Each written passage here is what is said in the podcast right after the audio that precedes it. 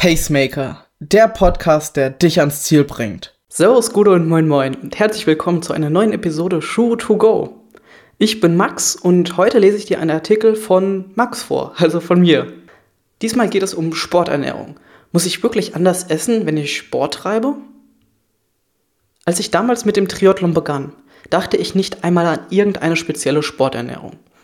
Ich hatte zwar schon mal von Kohlenhydraten, Eiweiß, Fetten, Vitaminen und all den anderen Inhaltsstoffen gehört oder auf den Verpackungen von Lebensmitteln gelesen. Doch was das bedeutet, war mir nicht klar.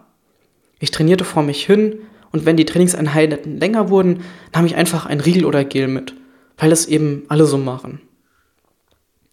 Sporternährung ist mir viel zu komplex.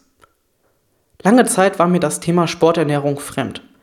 Ich fühlte mich wie vor dem Mount Everest, einem unbezwingbaren Berg voller Informationen. Es klang vieles spannend, doch so richtig wollte ich mich nie mit diesem komplexen Thema beschäftigen. Das Abitur war damals noch nicht lange vergangen, sodass ich mich noch an den Zitratzyklus, die Atmungskette und viele weitere Abläufe an, aus dem Biounterricht erinnern konnte. Irgendwelche Moleküle docken irgendwo an, werden in irgendwelchen Zellen zu anderen Dingern verarbeitet und dann fängt es irgendwie von vorne an. Doch der Zusammenhang zum großen Ganzen war mir nie klar. Warum sollte ich mich überhaupt mit der Sporternährung beschäftigen? Dreht sich der Sport doch hauptsächlich um das Training, die Ausrüstung und die Regeneration. Als ich für meinen ersten Wettkampf in der Mitteldistanz trainierte und die Trainingseinheiten immer länger wurden, kam ich trotz Riegeln, Gels und Isotrink regelmäßig mit Heißhunger nach Hause. Häufig aß ich zwei Milchschnitten hintereinander, eine Tafel Schokolade und dann noch zwei Scheiben Brot. Natürlich schön dick belegt.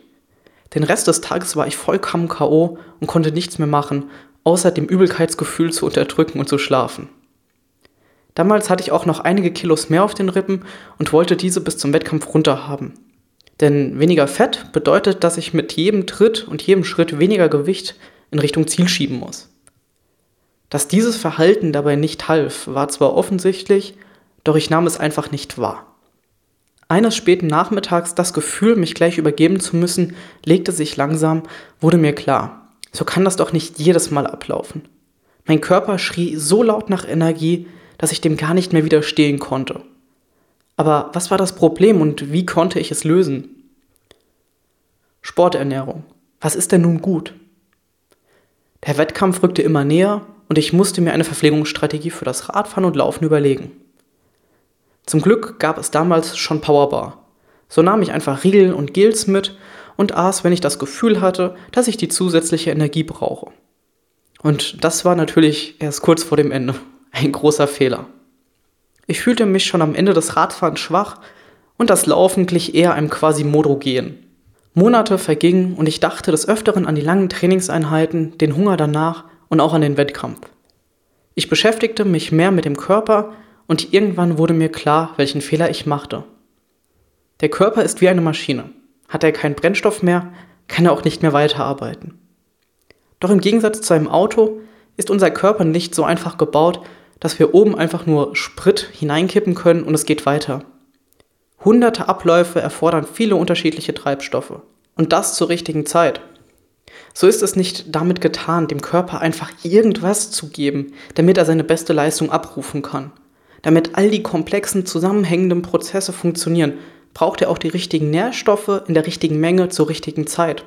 Doch wie sieht das aus? Die Verwirrung um das Thema Ernährung ist groß. Unser Körper ist wahnsinnig komplex und manche Teile wurden bis heute noch nicht vollständig erforscht, sodass es immer neue Erkenntnisse gibt. Hinzu kommen Unternehmen, die mit ihren neuesten Entdeckungen viel Geld verdienen wollen. Jährlich neue Trends und Diäten versprechen den besten, gesündesten, stärksten Körper der Welt und ein bisschen Pulver soll ganze Mahlzeiten ersetzen. Die Massenproduktion zerstört unsere Umwelt, regelmäßige Lebensmittelskandale und neue Unverträglichkeitstrends verunsichern. Und wo steckt eigentlich noch irgendetwas Gesundes drin? Was soll man nun glauben, was ist richtig und was nicht? Was ist überhaupt richtig und was ist gesund? Diese und viele weitere Fragen aus dem Alltag sind natürlich auch für die Sporternährung von großer Bedeutung, denn dort wird der Körper und all seine Abläufe stärker beansprucht. Das Thema Sport und Ernährung ist komplex und einige Themen benötigen etwas Einarbeitungszeit. Das kenne ich aus eigener Erfahrung. Doch möchtest du dich nur von Werbeversprechen leiten lassen oder lieber selbstbestimmt durch dein Leben bewegen und wissen, was für dich und deinen Körper gut ist, sowohl im Alltag als auch im Sport? Nur wenn du weißt, was all das bedeutet, kannst du bewusst einkaufen, essen und deinen Körper zu neuen Bestform bringen. Denn zu einem vollständigen Athleten gehört eben nicht nur Training, Regeneration und Ausrüstung, sondern auch die richtige Sporternährung vom Erzeuger bis in die letzte Faser unseres Körpers. In Zukunft bringen wir dir Licht in all diese Dunkelheit. Aber eben nicht nur die biomechanischen Abläufe im Körper, sondern all das, was Essen und Sporternährung für dich und die Welt bedeutet. Hast du Fragen oder Themen, die dir unter den Fingernägeln brennen? Dann schreibe uns einfach.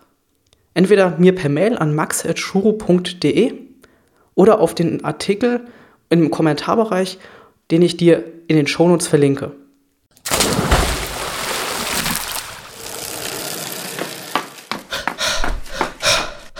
Pacemaker, der Podcast, der dich ans Ziel bringt.